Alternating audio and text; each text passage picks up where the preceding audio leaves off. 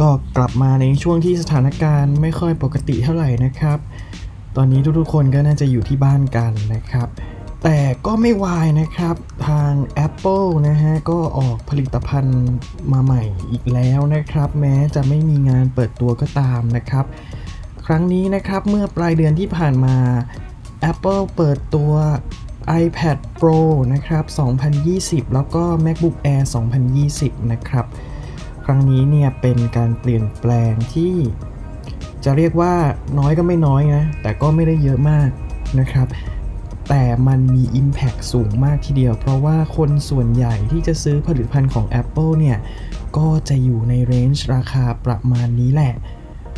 สำหรับ Geekbyte Podcast ของเรานะครับ จะมาไล่ตอบคำถามยอดนิยมนะครับ เกี่ยวกับผลิตภัณฑ์ 2 ตัวนี้นะ ทั้ง Apple iPad Pro 2020 และ MacBook Air 2020ครับสำหรับคำถามแรกที่เราจะมาตอบกันในวันนี้นะครับ ก็คือ MacBook Air 2020 กับ iPad Pro 2020 ทดแทนกันได้ไหม เป็นคู่แข่งกันได้ไหม และถ้าจะซื้อซื้อตัวไหนดี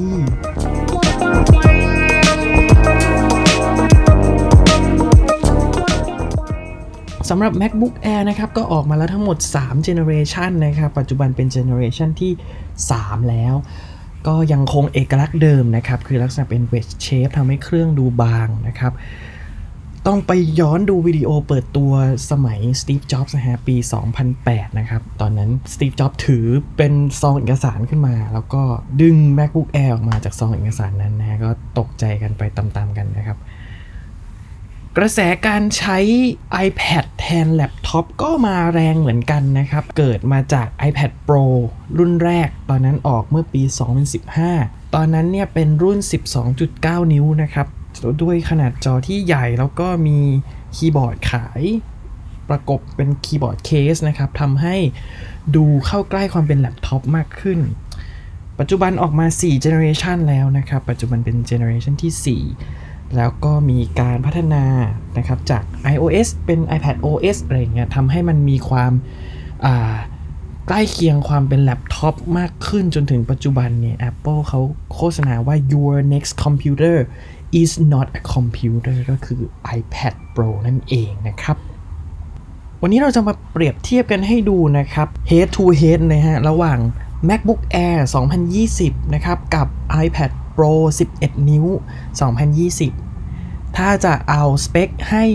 ใกล้เคียงกันอยู่ในเรนจ์ราคาที่ใกล้เคียงกันแล้วก็ถูกที่สุดนะครับ ก็จะเป็น MacBook Air 256 GB Core i5 นะครับ แล้วก็ iPad Pro 128 GB Wi-Fi นะครับ พร้อมเคสคีย์บอร์ด เรื่องราคาเดี๋ยวเรามาดูกันตอนท้ายอีกทีหนึ่งเดี๋ยวผมจะพูดอีกครั้งหนึ่งนะครับ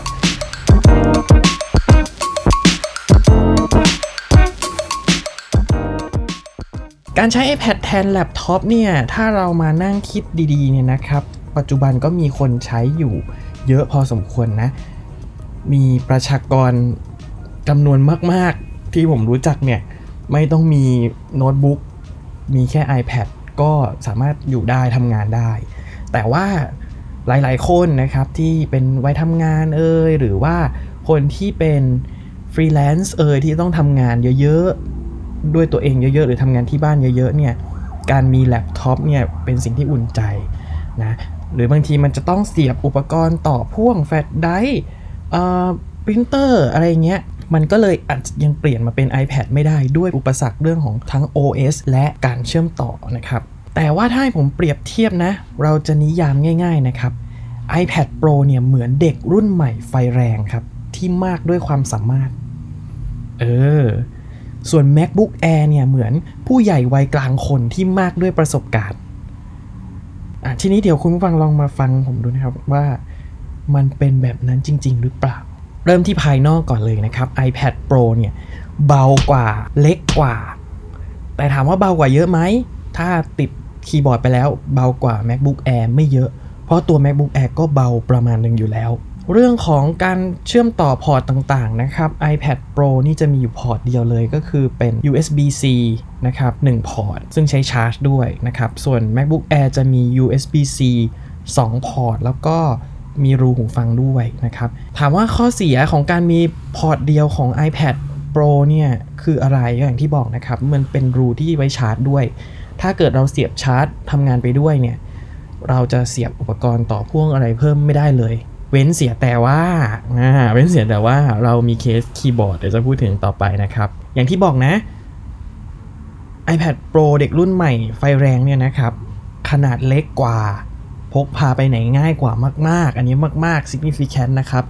ส่วน MacBook Air จะได้ขนาดที่ใหญ่กว่า หน้าจอที่ใหญ่กว่านะครับ 13 นิ้วกับ 11 นิ้วนะครับ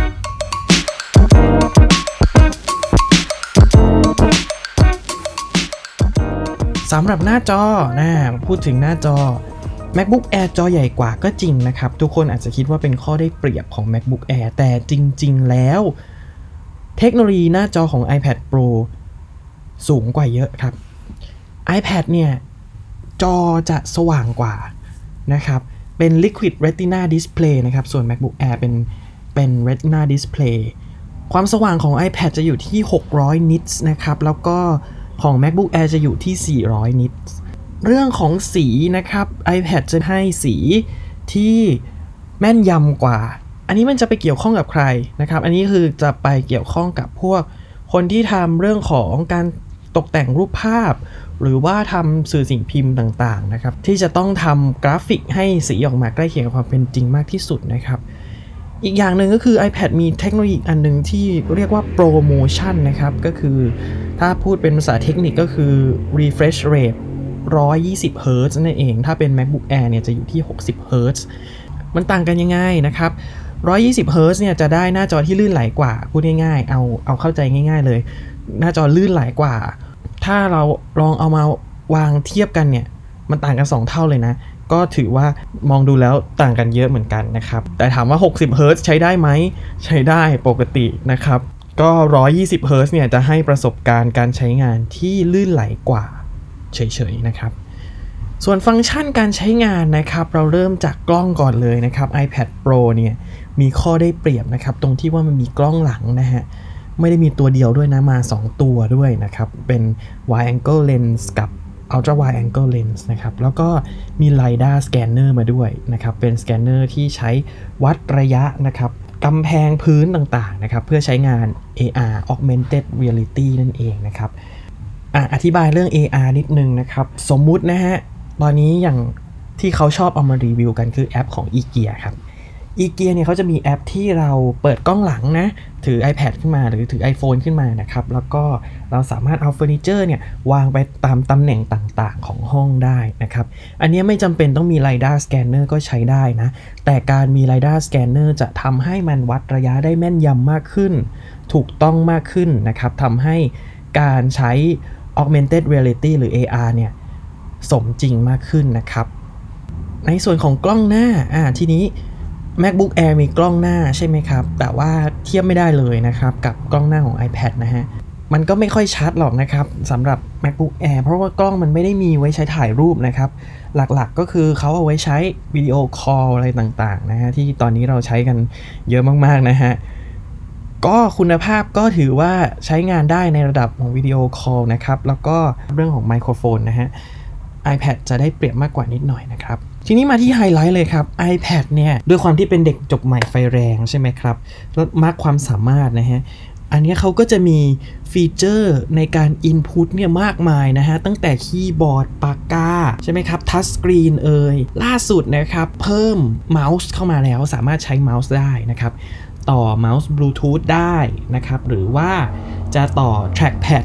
บลูทูธก็ได้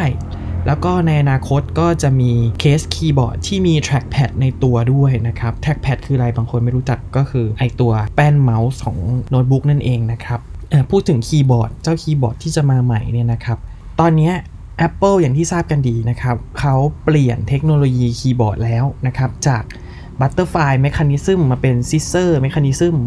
ความแตกต่างกันมันจะอยู่ที่เรื่องของ Key Travel ก็คือการกดแล้วปุ่มมันยุบไปเยอะยุบไปน้อยอะไรเงี้ย ถ้าเกิดใครเคยลองใช้ MacBook รุ่นก่อนหน้านี้นิดนึงนะครับ MacBook อ่า Pro 13 นิ้วปัจจุบันก็ยังเป็น Butterfly อยู่ หรือ MacBook ตัวตัวที่มันมีสีชมพูอะตัวเล็กนะครับ อาจจะเป็น macbook air รุ่นเก่าอะไรเงี้ยนะครับ ก็จะเป็นยังใช้เป็น butterfly mechanism อยู่ปุ่มมันจะบางๆ กดไปแล้วไม่ค่อยรู้สึกเหมือนกด บางคนไม่ชอบนะครับ แล้วก็มีปัญหาเยอะ มีปัญหาเรื่องการเคลมเยอะ อันนี้เดี๋ยวเราจะไปเล่ากันในตอนที่เราเจาะลึกเรื่อง macbook air ทีหนึ่งนะครับ ในตอนต่อๆไปนะครับสำหรับคีย์บอร์ดของ iPad Pro แล้วก็คีย์บอร์ดของ MacBook Air เนี่ยใช้เทคโนโลยี Scissor Mechanism เหมือนกันนะครับ เขาเรียกว่า Magic Keyboard นะครับ Magic Keyboard ของ iPad Pro เนี่ย ตอนนี้ยังไม่วางขายนะครับ จะวางขายตอนเดือนพฤษภาคม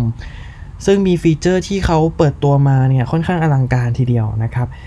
ก็ลักษณะของมันก็จะเป็นเป็นเคสนั่นแหละครับ ที่ปิดด้านหน้าของ iPad แต่ว่าพอเปิดขึ้นมาเนี่ยตัว iPad จะยกขึ้นนะครับ แล้วก็ปรับองศาได้นะครับ แล้วก็ตัวคีย์บอร์ดด้านล่าง จะมี backlight ด้วย มี trackpad ซึ่ง trackpad เนี่ยแน่นอนขนาดมันก็คงตามขนาดตัวเครื่องนะครับ ด้วยขนาดตัวเครื่องของ iPad ที่เล็กกว่า ก็ย่อมที่จะเล็กกว่าตัว MacBook การใช้งานก็จะค่อนข้างจำกัดนิดนึงนะครับอ๋ออีกอย่างหนึ่งมันมีพอร์ตชาร์จด้วยอย่างที่บอกนะครับ มันสามารถเสียบชาร์จ USB-C ผ่านทางคีย์บอร์ดได้ ไม่ได้ชาร์จคีย์บอร์ดนะ ชาร์จตัวเครื่องเลยทำให้ตัวเครื่องนี่มีพอร์ต USB-C ว่างที่พร้อมที่จะต่อแฟลชไดร์ต่ออะไรได้นะครับ ที่สำคัญอย่าลืมนะฮะเคสตัวนี้มันถอดได้ครับ มันทำให้ iPad ได้เปรียบ MacBook Air ตรงนี้แหละ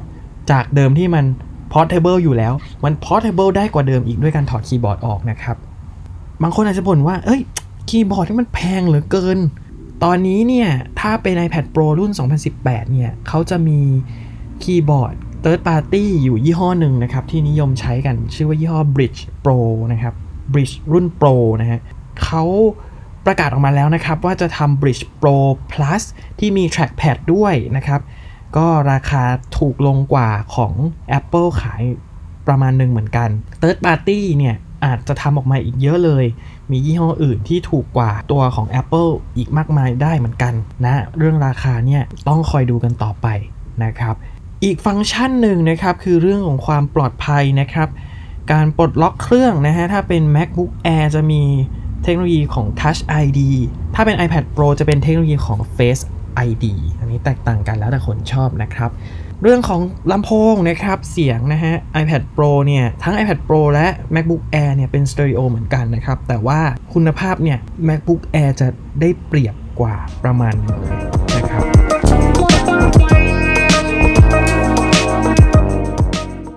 มาดูที่ performance ครับ การพูดถึง performance เนี่ยเราคงเลี่ยงไม่ได้นะครับ ที่เราจะพูดถึงเรื่อง spec ก่อนนะครับ ก็จะไปเร็วๆแล้วกันสำหรับคนที่ฟังแล้วงงๆ ก็กลั้นใจไว้แป๊บหนึ่งก่อนนะครับ CPU ของ iPad Pro เนี่ยจะเป็น A12Z นะครับ ซึ่งพัฒนามาจาก A12X ของรุ่น iPad 2018 iPad Pro 2018 นะครับ ตัวนี้เนี่ยหลายๆ คนก็บอกนะครับว่ามันไม่ได้เปลี่ยนอะ มันเหมือนเปลี่ยนชื่อเฉยๆ อันนี้ก็ไม่รู้นะ ไม่รู้จริงหรือเปล่านะครับ ส่วน MacBook Air นะครับ จะเริ่มต้นที่ Dual Core i3 นะครับ แล้วก็สามารถอัพเป็น Quad Core i5 หรือว่า Quad Core i7 ได้ แต่ว่าในวันนี้เราเปรียบเทียบ เราบอกแล้วเนาะ เราเปรียบเทียบกับ i5 ก่อน ให้มันสมน้ำสมเนื้อด้วยราคากันนะครับ RAM นะครับออของ iPad Pro 6 g b นะครับ MacBook Air เริ่มต้นที่8 g b อัพเป็น 16 g b ได้ แต่ผมบอกณที่นี้ไว้เลยว่า RAM ในกรณีนี้เปรียบเทียบกันน่าจะลำบากหน่อยนะครับ เพราะว่ารันอยู่บนคนละระบบปฏิบัติการกันเนาะการใช้ทรัพยากรของเครื่องไม่เท่ากันนะครับ เปรียบเทียบกันยากหน่อยสำหรับคะแนน Geekbench นะครับ ของ MacBook Air จะอยู่ที่ประมาณ 1,100 นะครับ สำหรับการใช้คอเดียวนะ MacBook Air มี Dual Core กับ Quad Core ใช่ไหมครับ ถ้าเกิดว่าตัวนี้พูดถึง i5 นะครับ เป็น Quad Core นะครับ ถ้าเกิดว่าเป็นคะแนนของ Multi Core เนี่ย คือใช้ครบทุกคอเลยเนี่ย ประมาณ 3,000 นะครับ ส่วน iPad Pro Single Core จะอยู่ที่ 1,100 เหมือนกันนะครับ แต่ว่า Multi Core เนี่ยพุ่งไปถึง4,600เลย หมายความว่าไง หมายความว่า iPad Pro เนี่ยมี performance ที่ดีกว่า MacBook Air อย่างชัดเจนนะครับ ส่วนคะแนนกราฟิกนะครับจาก Metal นะครับ MacBook Air จะอยู่ที่ประมาณ 9,000 นะครับ ในขณะที่ iPad Pro อยู่ที่ประมาณ 9,800 นะครับ สูงกว่าเหมือนกันนะ อันนี้ก็เก็บไว้พิจารณากันนะครับ สรุปง่ายๆนะครับสำหรับคนที่ไม่เข้าใจที่ผมพูดมาทั้งหมดนะครับ iPad Pro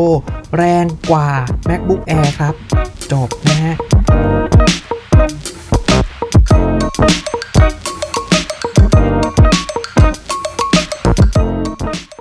Wi-Fi นะฮะ เอ๊ะ หลายคนอาจจะ เอ๊ะ มันจะต่างกันเหรอ มันก็ Wi-Fi เหมือนกันเดี๋ยวนี้เครื่องไหนก็มี Wi-Fi เหมือนกันไม่ใช่นะครับ MacBook Air ตอนนี้ใช้เทคโนโลยี Wi-Fi 5 นะครับ หรือว่าเอ่อ80211 AC นะครับ ส่วน iPad Pro เนี่ยใช้เทคโนโลยีใหม่ล่าสุดนะครับ ก็คือ Wi-Fi 6 แล้วนะครับ อีกข้อได้เปรียบหนึ่งของ iPad นะครับ คือมันมีเวอร์ชั่นที่เป็น 4G LTE นะครับ หรือเวอร์ชัน cellular ทำให้มันสามารถเชื่อมต่อเน็ตได้ตลอดเวลา อันนี้ MacBook Air ไม่มีนะครับ ทีนี้พูดไปพูดมาเรามาพูดถึงการใช้งานกันบ้างนะครับเรื่องของซอฟต์แวร์นะครับปัจจุบันอย่างที่บอกนะฮะ iPad Pro มีเมาส์แล้วนะครับ แต่จากการที่เขารีวิวกันมานะฮะ ความเขาเรียกว่าอะไรอะความลื่นไหลอาจจะไม่เท่าบน Mac เพราะว่าด้วยความที่มันเพิ่งเริ่มพัฒนานะครับ มันอาจจะต้องมีการค่อยๆ develop ไปอีกประมาณหนึ่งถึงจะได้ประสบการณ์ที่เทียบเท่ากับ คอมพิวเตอร์เทียบเท่ากับ Windows เทียบเท่ากับ Mac นะครับ อีกข้อหนึ่งที่ iPad Pro เสียเปรียบเลยก็คือเรื่องของไฟล์ management เนี่ยเทียบกันไม่ได้เลยนะจะนึกภาพอะการจัดการไฟล์บนคอมพิวเตอร์กับการจัดการไฟล์บน iPad เนี่ยฮะส่งไฟล์ zip มาหรือว่าส่งไฟล์แปลกๆมาเนี่ย iPad ก็ handle ยากแหละนะครับ คือมันเดี๋ยวนี้มันมีแอปไฟล์ก็จริงแหละ แต่การใช้งานก็ยากแล้วก็ไม่ จะเรียกว่าไม่คุ้นก็ได้นะครับ อาจจะต้องใช้เวลาปรับตัวนิดนึงแอปหลายแอปนะครับที่ไม่มีบน iPad OS หลายๆ คนก็ยังจำเป็นต้องใช้อยู่ เพราะว่าบางแอปเนี่ย มันเฉพาะกลุ่มจริง ๆทำมาไม่ได้มัลติแพลตฟอร์มนะครับ แต่ว่าแอปดังๆ หลาย ๆ แอปเนี่ย อย่างเช่น Photoshop นะครับ Lightroom อะไรเงี้ย มันก็มี full version แล้วนะ full feature ใน iPad มีแล้วนะครับสำหรับ iPad Pro Word PowerPoint อ่า Excel อะไรอย่างนี้ไม่ต้องพูดถึงนะครับ อันนี้มีอยู่แล้ว แต่บางแอปที่ไม่มี มันก็มีตัวทดแทนของมันอยู่นะครับ อย่างเช่น ถ้าใครเคยใช้ Final Cut ใน MacBook อาจจะลองเปลี่ยนมาใช้ Luma Fusion ใน Mac ใน iPad OS ก็ได้ แต่พูดถึงการใช้งาน Daily Life ปกตินะครับ ให้เสมอกัน แล้วแต่ใครถนัดแบบไหนมากกว่าครับ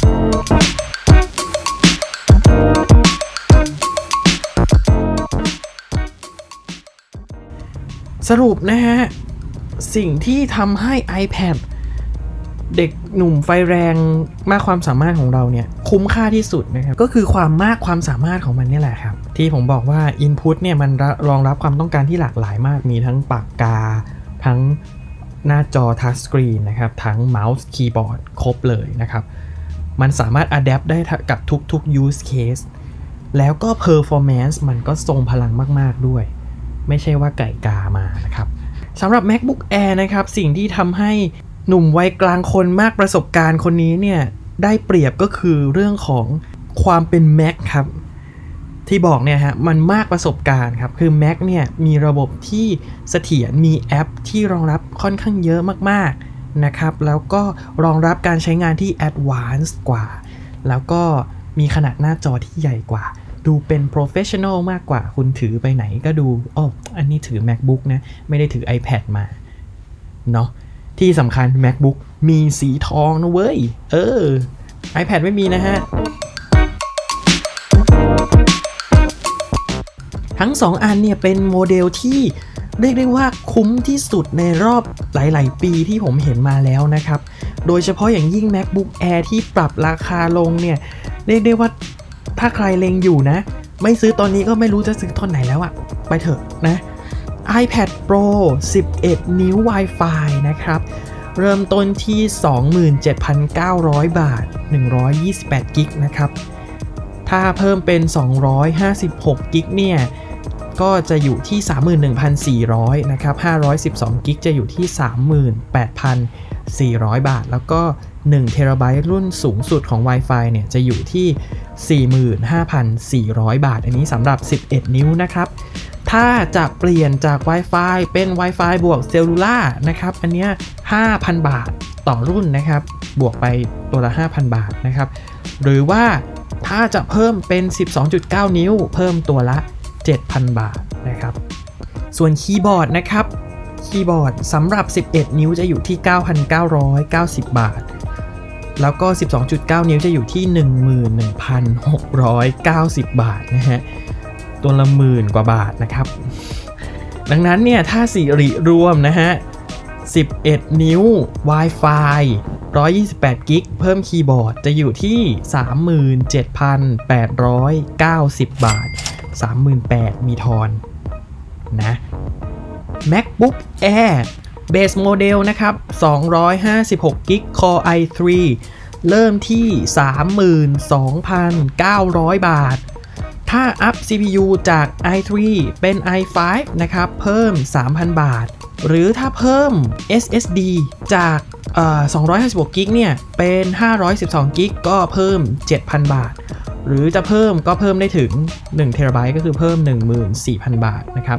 ส่วน RAM เพิ่มได้ถึง 16กิกนะครับ 7,000 บาท ก็ถ้าเลือกแบบกลางๆ ให้สมน้ำสมเนื้อกับ iPad อย่างที่บอกนะครับ 256กิก Core i5 ก็จะอยู่ที่ 35,900 บาท